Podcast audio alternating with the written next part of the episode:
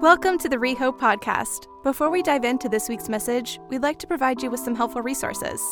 If you'd like someone to pray for you, it would be our joy to connect with you. So please email us at prayer at rehope.co.uk. If you'd like to get connected with an online Bible read through group from wherever you are in the world, you can email brt at rehope.co.uk and be a part of a small group of people reading through the Bible cover to cover each year. Finally, if you would like to support the work and ministry of Rehope financially, you can do so online at rehope.co.uk/giving. We pray you find this message encouraging, enlightening, and helpful. Enjoy. Friends, I want, I want so much goodness for you. I want God's goodness to just pour over your life and whatever your circumstances. So I'm going to start by blessing you again. A blessing you in the name of Jesus. So here we go. I bless you now in the name of Jesus that you would know Jesus more wonderfully today. I bless you to receive healing. If you need healing in your body, in your mind, in your emotions, in your spirit today, I bless you to receive whatever guidance from God you need, whatever help from God you need immediately. I bless you to have the courage and capacity to flourish and prevail over whatever challenges you're facing in your life right now. And I bless you to feel hope and joy and love and peace, whatever's going on. I bless you with that. In the name of Jesus, may it be. By the way, I do believe that blessings often follow obedience. And so often, just getting the right things right, the basic right things right with God. Uh, I want your life to be blessed. I want your life to be blessed. And I know 100% that God's blessings and goodness can pour over your life, whatever your situation is between you and God right now. Uh, even, even if you're as distant as it, I know God's goodness can, can meet you in that space. Generally speaking, though, uh, those who are walking uh, intentionally in step with Jesus, uh, they, they get to receive the goodness of God's blessings in a much more frequent way. Anyways, we're continuing our study with Abraham and he is God's friend. And today we come to potentially his greatest, most improbable triumph. Uh, when it comes to just kind of looking at the stories of his of his journey uh, of God, again, the, the blessing of God that's pouring on Abraham means real things happen that wouldn't normally have happened. That, that when we're talking about God's blessing, we're talking about incredible, concrete realities that take place because of, of God's blessing in, in, in our lives. Improbable results because God is blessing. And, and, again, that's what I want. That's what I want for, for all of us, for, for all of you. So last week we were in chapter 13 of Genesis, and we read about how Lot and Abraham were too prosperous. Uh, what a challenge. So they were too prosperous, and so they had to go separate ways. And so Lot chose, he, he took a long look, it said, and he chose the plain of the Jordan as, as his domain, and Abraham stayed in the hill country. And we talked about how basically Lot is a righteous man. Second Peter chapter 2, verse 8. Lot is a righteous man, and so but something terrible shifts in his life when he separates from Abraham. So he had been journeying with Abraham, God's friend, who has this blessing and promise of God. Uh, Abraham, also a righteous man. And when they were together, Lot experienced great prosperity. But then they separate, and, and Lot goes from Abraham, that, that environment of faith, to Sodom, an environment of evil. And now, Lot doesn't change. He's still a righteous man, but he is now in an environment of evil. And being in that environment of evil, even though he's still a righteous man, he, his, his life starts falling apart. It is it's such a tra- scary, tragic journey that starts the second he separates and goes from Abraham and being connected with Abraham, the man of faith, to uh, what looked good with his eyes, but going to a place of evil. So again, it's terrifying. We're just going to see a little bit more of, of the fall of Lot in this story. There's going to be more uh, to come. Don't worry. It's such a scary reality. But, anyways, I'm picking up in chapter 14 uh, of, of Genesis. So he's just gone to, Lot has just gone to Sodom. It says this in verse, verse 1 About this time, war broke out in the region. King Amraphel of Babylonia King Arioch of Ellasar, King Kedorlaomer of Elam, which is Persia, King Tidal of Goiim fought against King Bera of Sodom, King Birsha of Gomorrah, King Shinab of Admah, King Shemeber of Zeboiim, and the king of Bela, also called Zoar.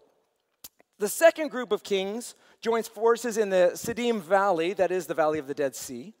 For 12 years, they had been subject to King Kedorlaomer, but in the 13th year, they rebelled against him. One year later, Kedorlaomer and, and, and his allies arrived and defeated the Rephaites at Ashteroth Karnaim and Zuzites of Ham. Double Z, that's cool. The Emites of Shaveh-kiriathaim and the Horites of Mount Seir, as far as El Paran at the edge of the wilderness. Then they, re, they turned back and came to En Mishpat, now called Kadesh, and conquered all the territory of the Amalekites and also the Amorites living in Hazazon Tamar. Wow. I'm going to take a break on reading for a second. History note here. History note. Remember Abraham? He was born in Ur, and we talked about how Ur was the capital city of the Sumerian Empire. It's is on the Persian Gulf, prosperous. He was born there. He was raised. He lived there uh, while he was young. I mean, maybe into his 60s. I don't know. Uh, but he was for a long time. And then he felt, well, he, God appeared to him and called him to leave to go to the land he was now he he doesn't just leave all of his extended family leave as well remember his father terah and all their family uh, living family go as well they leave ur uh, of the chaldees now check this out from history.com okay this is what we see in history. So, what happened to summer? We're always asking that in Scotland, but this is, this is different. So, this is uh, the Sumerian Empire. In 2004 BC, during Abraham's living lifetime, okay? Abraham is alive. He's, living, he's older. He's older at this point, but he is living still in 2004 BC.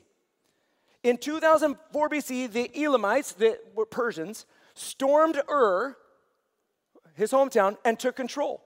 At the same time, the Amorites had begun overtaking the Sumerian population. The ruling Elamites were eventually absorbed into the Amorite culture, becoming the Babylonians and marking the end of the Sumerians as a distinct body from the rest of Mesopotamia. So, this is my Bible geek coming out here. So you, have got, again, Ur. The fall of Ur takes place during Abraham's lifetime. I don't know if Terah and family saw, could see the demise coming, that maybe they could see the Elamites um, and rising and becoming more and more powerful in, in the region or wherever, and they thought maybe it's a good time to leave. I don't know exactly what's going on, but I see that there is world events happening in the context of Abraham being called out of Ur and that happened during his lifetime with his home, his birth city, right? And when I look at this list of kings that we're reading about here, you have Kedorlaomer of Elam. Okay, that, that Persian king. I know in Abraham's lifetime, Elam is going, Elam, Elam, Elam is going to, uh, Persia is going to take over and, and destroy Abraham's hometown home city, Ur, and, and, just bring an end to the Sumerian Empire. I know that Persia is on the rise. I know that Babylon is on the rise. That these, these empires that had been under the Sumerian uh, impact, like things are shifting. And you can see in this moment of time that there, the, the Persian influence and the Babylonian influence, it is reaching all the way to, to the Holy Land all the way to, to that area. Again, the Bible is true history, and you can see these little comments in the Bible that are, that are very much reflecting some very epic things going on in the world today, or in, in the world that day. Uh, I apologize for the sloppy map you're about to see. I should work on it. I should work on it. But hey, here we go sloppy map. When it comes to this story, I want you to have two things in mind. Number one, um, the further an enemy is coming, the worse that means. So you've got these little red squared areas. I'm so sorry. The small one, the purple dot is kind of where we're at, Jerusalem area. You know, the local baddies would be like the Philistines or the Moabites or things like that. They don't exist currently at this moment of the story, but in that area we read about them. And that's bad. But even worse is it like the second kind of step back, you know, Egypt or Arabia, the Midianites or something, people coming from a bit further away. But then if you get to like farther than that, it is such a terrible situation when you've got uh, nations like Assyria or Babylon or Persia or Rome coming from. So that means in order for them to have an impact in the in this the holy land area you, they're coming from so, their their reach and their might is so powerful. And so in this story you've got four king kings named. You've got uh, the king of persia which is the purple circle on the farthest left and then babylonia in, in the the next one there that area. They're coming from so far away. And then two other kings which we don't know where they're from. So i just put a bunch of purple question marks just to make the map more clear. No idea I've seen a lot of, people, proposals. I, I, also put in a, in a purple square box there, um, Ur, Abraham's home city there. But, but these guys are coming from so far away. And you just kind of read it quickly in the story, but they come over and then they wipe out all of the area I kind of highlighted in orange, right? Nations. There are nations there that they are just quickly just wiping out in that whole east side. Not the part that God gave Abraham, but the whole east side of the Jordan and they just quickly take them out, right? Again, it's as a also geeky history Bible note, they're coming, they're wiping out that east side. Lot's descendants are going to come and fill in the gaps. They're going to inhabit the areas that this army is kind of wiping out. But anyways, that's just that's just fun. History, Bible, yay. Sorry about the sloppy map. I'll work on it. Okay, so uh, they've easily taken over the east side. Let's keep reading what happens here? So then, the rebel kings of Sodom, Gomorrah, Admah, Zeboiim, and Bela, also called Zoar, prepared for battle in the valley of the Dead Sea.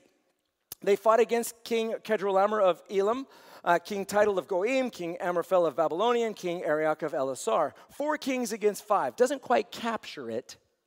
Uh, four like mayors versus Persia and Babylon, but still, it sounds Four kings against five.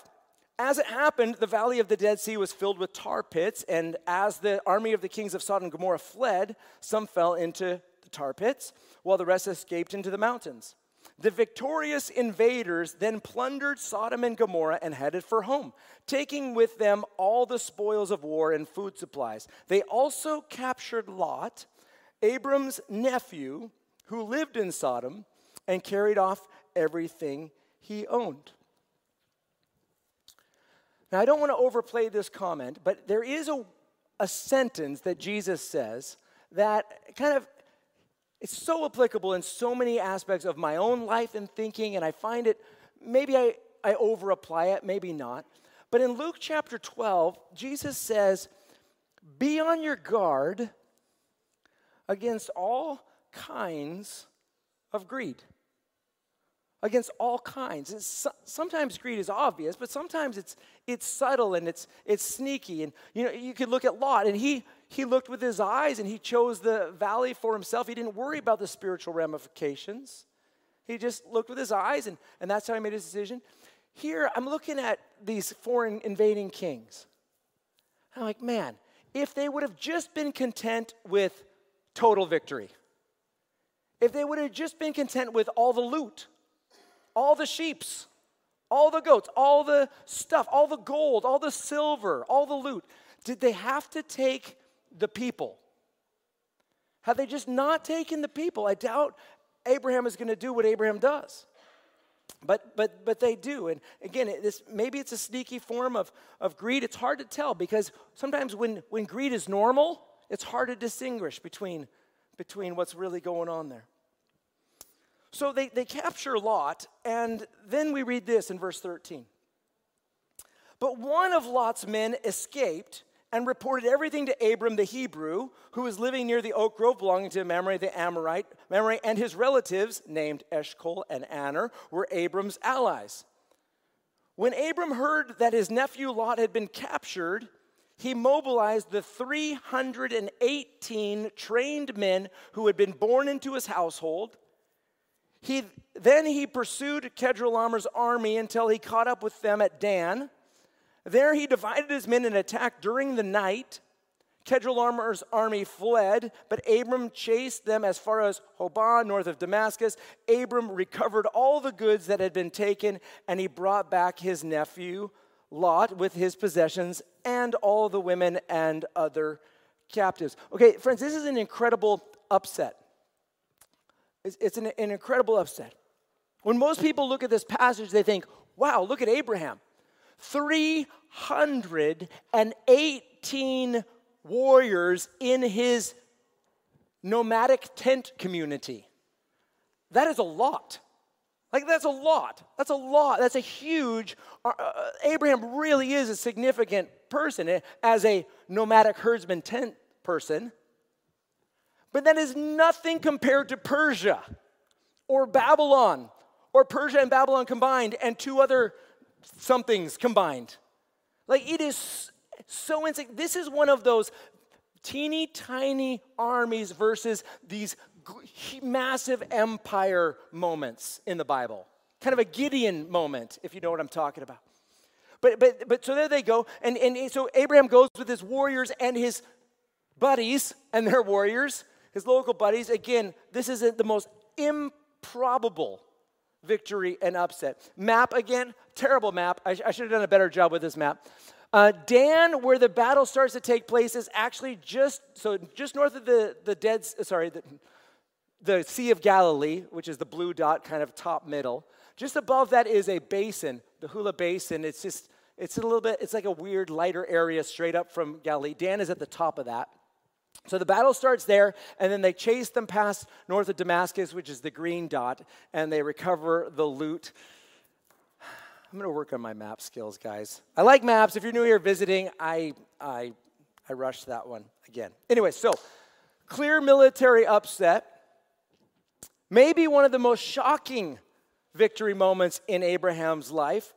And there's something that gets seen here, not just about Abraham, but about Abraham's God. And, and you, you see that Abraham's following God, and God is blessing Abraham, and that results in extremely obvious results and impact. That, that God's favor isn't just something that's just kind of out there, but there is, there is a vi- improbable victories because of God's favor. He's actually helped by God. And so then we, we read this last section here, and it says, After Abram returned from his victory over Kedorlaomer and his, and his allies, the king of Sodom went out to meet him in the valley of Shaveh, that is the king's valley. And Melchizedek, the king of Salem and priest of God Most High, brought Abram some bread and wine, which makes me think of communion, but it's not, it's just, I don't, that's not an intentional connection, I don't think. It's just there. Melchizedek blessed Abram with this blessing Blessed be Abram by God Most High, creator of heaven and earth. And blessed be God Most High, who has defeated your enemies for you. Then Abram gave Melchizedek a tenth of all the goods that he had recovered. The king of Sodom said to Abram, Give back my people who were captured, but you may keep for yourself all the goods you've recovered. Abram replied to the king of Sodom, I solemnly swear to the Lord, God Most High, creator of heaven and earth, words of Melchizedek, then I will not take so much as a single thread or a sandal thong from what belongs to you. Otherwise, you might say, I'm the one who made Abram rich. God did. I will accept only what my young warriors have already eaten, and I request that you give a fair share of the goods to my allies Aner Eshcol and Mamre. Just quick map. I know. It's great. They're following the blue line. They're coming down to Jerusalem, which is the red box there. The kings of Sodom have come up, lime green arrow there. We're just there at Jerusalem. He's going to the blue circle area. But we're in that red, red box area, Jerusalem, in that area. And we come across this guy named Melchizedek. Who's Melchizedek? He shows up in Hebrews, he shows up in Psalm 110, he shows up here. He's the king of peace. His name king of peace, king of Salem. He is the king of uh, the, the, the king, king, of righteousness is what his name means, or king of justice, his name means, Melchizedek. And, and, and, of whom the Bible says is a, is a king and priest of God Most High, which is shocking. Remember, the Canaanites are so deeply worshiping these evil demon Canaanite deities. What is a someone who even knows about Yahweh doing here? Like this, Abraham's going here because of just the awful demonic uh, worship practices, and yet all of a sudden you come up with this guy named Melchizedek who is a priest of God most like Abraham's God. Like, like, like who is this guy? I mean, some a few people, not many, in Jesus' day, they thought that some of them thought, you know, this guy's so special and so unique and a big deal here that he must be an angel, maybe even the archangel Michael. And so you see in one Dead Sea Scroll that being written, it's not like a big common thought. Most people thought, you know, okay, this is a real person, so who is he? Josephus, who is an, a historian and a Pharisee, uh, historian and a Pharisee, and he lives and writes kind of about the time, you know, like the book of Revelations being written by John like kind of in that in that time period um, sort of day. So he he writes that melchizedek is the founder of jerusalem and its first priest. Like melchizedek's the guy that started jerusalem. Okay maybe. Uh, most of the jews believe that melchizedek was noah's son shem who was on the ark with him you're like, is that even possible? Yeah, you can have the genealogy fun maths time. I'll, I'll, save that for you. But yes, Shem would still be alive at this moment in Abraham's. Wow, that's just hard to think. But yeah, uh, it would still be alive according to the Bible timeline, which is the only one I follow.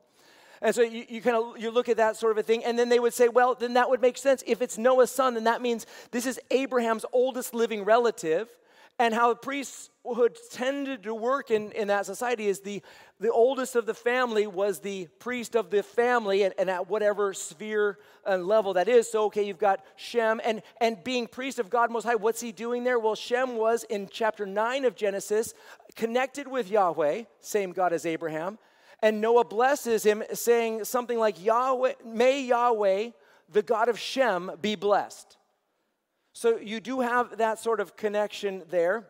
Um, there. So the Jews, they think that he's, Shem is, is Noah's son, founder of Jerusalem and, and priest of God Most High, the one that Abraham gives his tenth to.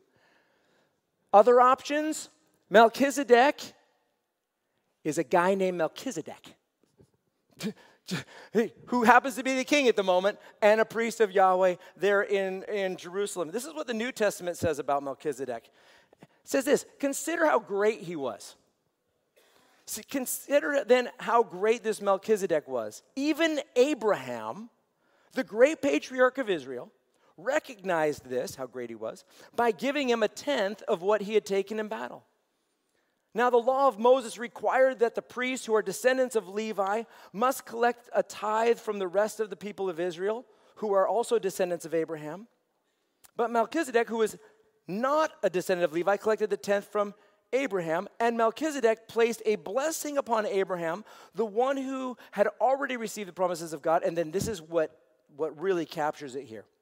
And without question, verse 7, the person who has the power to give a blessing is greater than, speaking about Abraham, greater than the one who was blessed. So you've got this guy Melchizedek, who the Bible, Old Testament, New Testament, is stating very clearly whatever we know about Abraham and being friend of God, Melchizedek is greater than.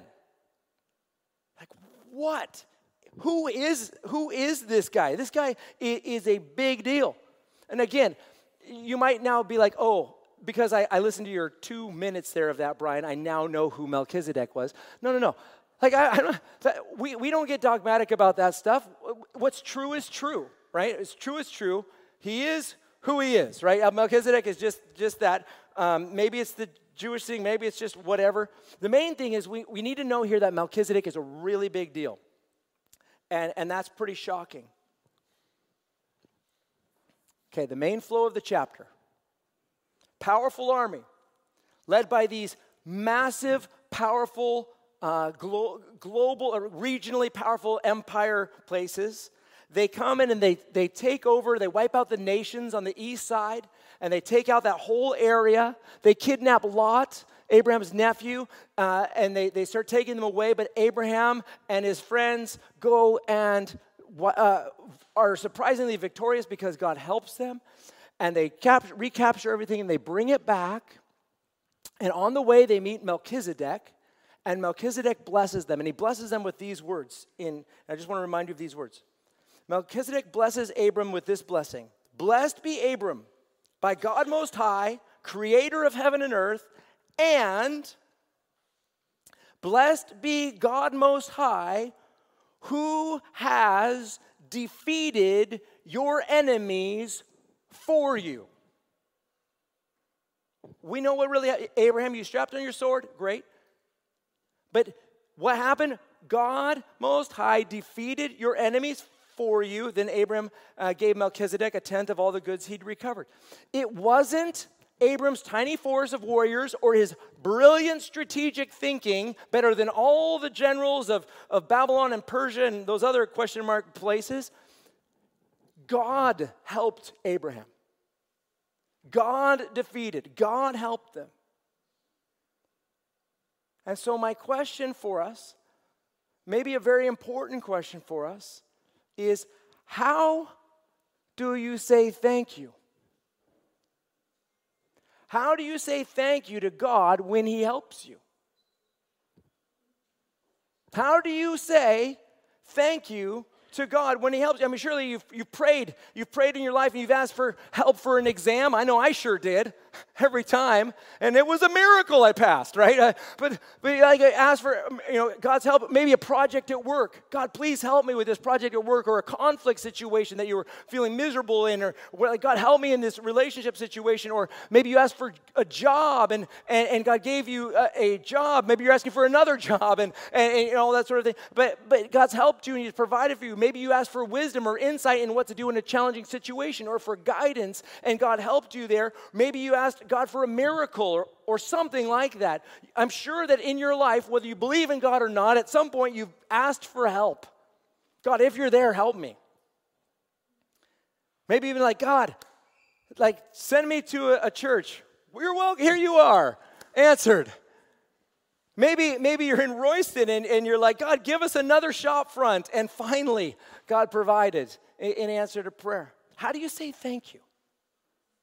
How do you say thank you? Well, Abraham here, how does Abraham do it? Well, you see that he says thank you by giving 10%. That, that's, that's how Abraham does that. That's how he says thank you to God. Is that the normal way to say thank you for God? Is that just what Abraham does? Is this just a, just a story? Or is this consistent? Well, you look through the Bible and you're like, oh, this is the normal way that God even instructs his people how to say thank you. I mean, yes, he set up the, the, the temple system and the worship system where you would bring not 10%, 20% they would bring to the temple uh, every year, to 20% to say thank you for God's provision, whether it was much or little for the year. That was their thank youness. But then God provided, as you all know, because you read um, Leviticus, because you go to a great church, uh, you also see that when somebody really wanted to say thank you, how did God instruct it? Well, He had a very specific here's how you say thank you, and it's thank offerings. That's how you say thank offerings. That, that's how God directed uh, thankfulness. It's like God's love language is offerings. It's offerings. And, and yeah, we see it there. Nothing says, God Most High, I see and acknowledge that you have helped me. That you've helped me this year, that I've, you've provided, that whatever, that you are with me, and I am thankful. I wish some things were different, but I am thankful. And so I'm thankful. And so I bring to you thankfulness like Abraham, my father of faith, does. And I bring my first 10%, not the 20%, but the first 10%, and I say thank you.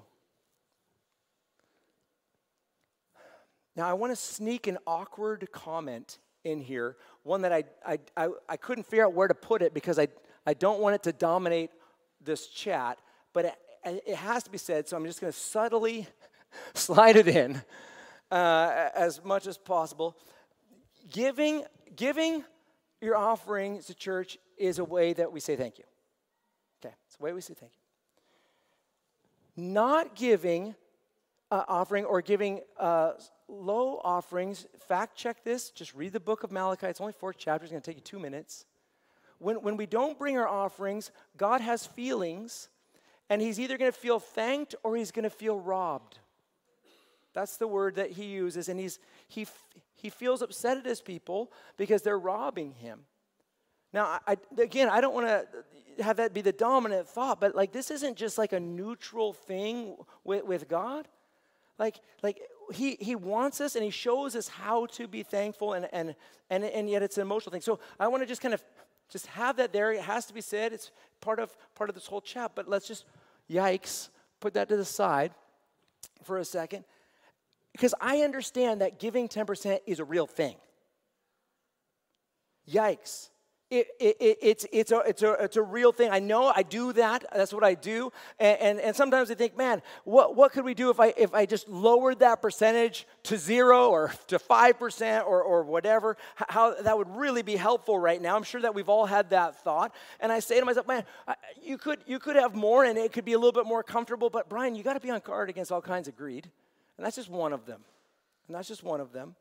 And, and also, Brian, don't you want to be someone who gets the right things right? Like loving people, like Bible, prayer, offerings. You know, it's kind of those basic things. I just want to be simple in my priorities. I'm not going to get everything right, but uh, just be some of the basics. I'm not, I don't want to overthink these things. Just get the basics right. And I want to be someone who is continually expressing thankfulness to God in a way that He says, This means thank you to me. And I've heard people's reasons not to give, and, and, and, I, am sure you have as well. Uh, I remember this guy told me that he didn't give to his church, it wasn't this church, to a different church. He didn't give to his church because he disagreed with the direction that church was going and how they were spending money. So he didn't give. And I'm like, yikes. Have you heard about Jesus who brings his offering to the temple? Knowing and having articulated that they are going to murder him. Not only that, knowing and articulating that for the next decades, that the people who run the temple are going to be hunting down and hurting his people even to the point of death. And Jesus is like bringing his offering in that context. Okay, so you've got some disagreement. It's our job to bring our offerings in obedience, and God will hold them uh, in account for how they, they spend it, whatever church you're part of or whatever. Uh, just want to throw that out there. It's our job to give. Some people might say, My offerings are too small to make a difference. And I say, Your offerings aren't about impact. Stop being so strategic. Your offerings are about thankfulness, not impact. It's not about what kind of difference it can make. It's about you and your walk with Jesus. Some people are like, my offerings are too much. and It's not all needed, so I'll just, I'll just reduce that down. Again, uh, we're, we're called to rightly steward, whether much or little, and it's our job to walk with Jesus with thankfulness and it's and it's up to you know wherever the money goes for for them to to deal with it. Just don't overthink this stuff. The enemy winds us up on all this stuff especially when it comes to money. I, or i'm the only one. But he, he winds us up. And some people say oh my church doesn't need it right now like you know. Uh, some say you know i'll give once i start making this much money or once i reach this financial goal. Like man read the first chapter of haggai read the book of Malachi again. Like, it doesn't work that way. God sets it up where his the blessing and trusting with the blessing, it turns out way better than our strategic thinking. I will hold back and do up my stuff first and then get to the God stuff later. When it comes to offerings, I've heard it all, right? I'm sure you've, you've heard it all too. All the reasons for not giving, for not, I, I, I heard a pastor once say that he didn't give. This is not me. He didn't give because it didn't make sense. I mean, it came in from the church. Why give it back to the church? I'm like, it's not, what? You're an idiot. I mean, anyway, I mean, I, I, I man, look, if God brings you to a church, He brings you a church to help you, to teach you, for you to be loving the people there in that church, but also to give to it, to, to support it, to worship and to say thank you to God for, for all the pieces there. It's not going to be perfect. There's no perfect church. But, but that's just how he sets it up. Uh, do I care about offerings going up in this church? Honestly, I kind of just assume everybody's doing that, and it's fine. Like I'm assuming that, but I, but I really care about you Would I, would I like offerings to go up? I, fine. But I really, really, genuinely, genuinely care about you and your walk with Jesus. I want good things for you. I want your favor of your life. And, and you know I care about you. You know, every week I'm praying for you, I'm blessing you, I'm, I'm just calling on God for, for goodness over your lives and, and for everything like that. Usually, this is a general, usually, not a promise, usually, God's goodness and blessing pour over those, the lives of those who are getting the basics right. Usually. That includes those who know how to say thank you for God and to acknowledge it in the way that God set it up to be acknowledged. So, my challenge today is very simple. I did it myself this week. Uh, review your giving and make sure your giving is up to date with God's current provision for you. I did that this last week and I was like, oops, I was 27 pounds short. I, I, extra money came in this month, praise God, and I looked at it, I was like, wow, 27 pounds short. Oh, shoot. So uh, uh, thank you for what a great challenge, Brian. Great. And so I was able to adjust and, and put in an extra 50 pounds just in case more comes in, you know, that sort of a thing, and just, just to be safe. But I'm just saying, just check. Hopefully you're right. You're great. But if, if it's true, this idea that God hears thank you when our giving is good, then just, just make sure that you're living a life that's expressing that in the way He hears. God, God sees you, He is helping you. God has helped you. And as you say thank you, may God bless you as He does Abraham in his life. Okay, I want to I want to pr- have a prayer time here for a moment here, but I, I want to lead you in in in in this prayer time. So why don't you just close your eyes for a second? And and I'm talking about God as the God who helps. What do you want God to help you with today? If you could ask God to help you with something in your life, ask Him right now, because God helps. He does help. Whether you're far from God, whether you even believe in God or not, He helps. He hears you. Ask God right now God, here's this situation here, here's this thing. Help me. Whether it's guidance or direction or provision or help me.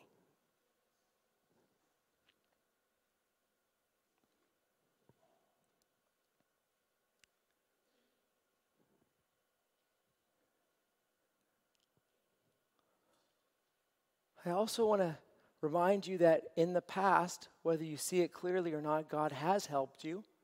Not saying everything's good and or has been great, but there there is God has seen you and He has helped you. Look back and express thankfulness in your heart here. Just God, thank you. I, I acknowledge that you you helped me in that moment or in that moment.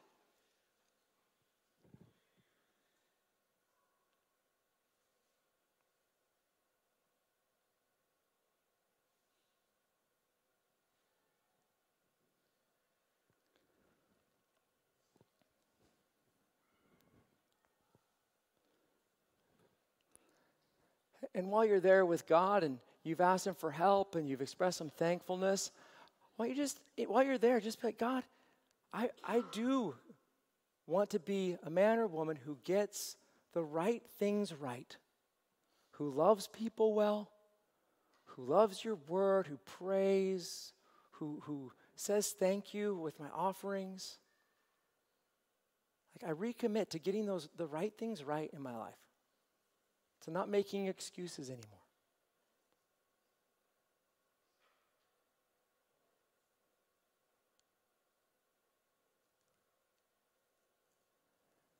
And maybe you're here and you're like, I have not even, I haven't even started this journey with God. But you know what? Today I want to take the first step and I want to commit my life to following Jesus commit my life to obeying Him, I suggest praying something like this God, here I am. I now commit my life to following you. Jesus, I believe, I will follow. Forgive me. Help me. Fill me with your spirit and lead me in your everlasting way. In Jesus' name, amen.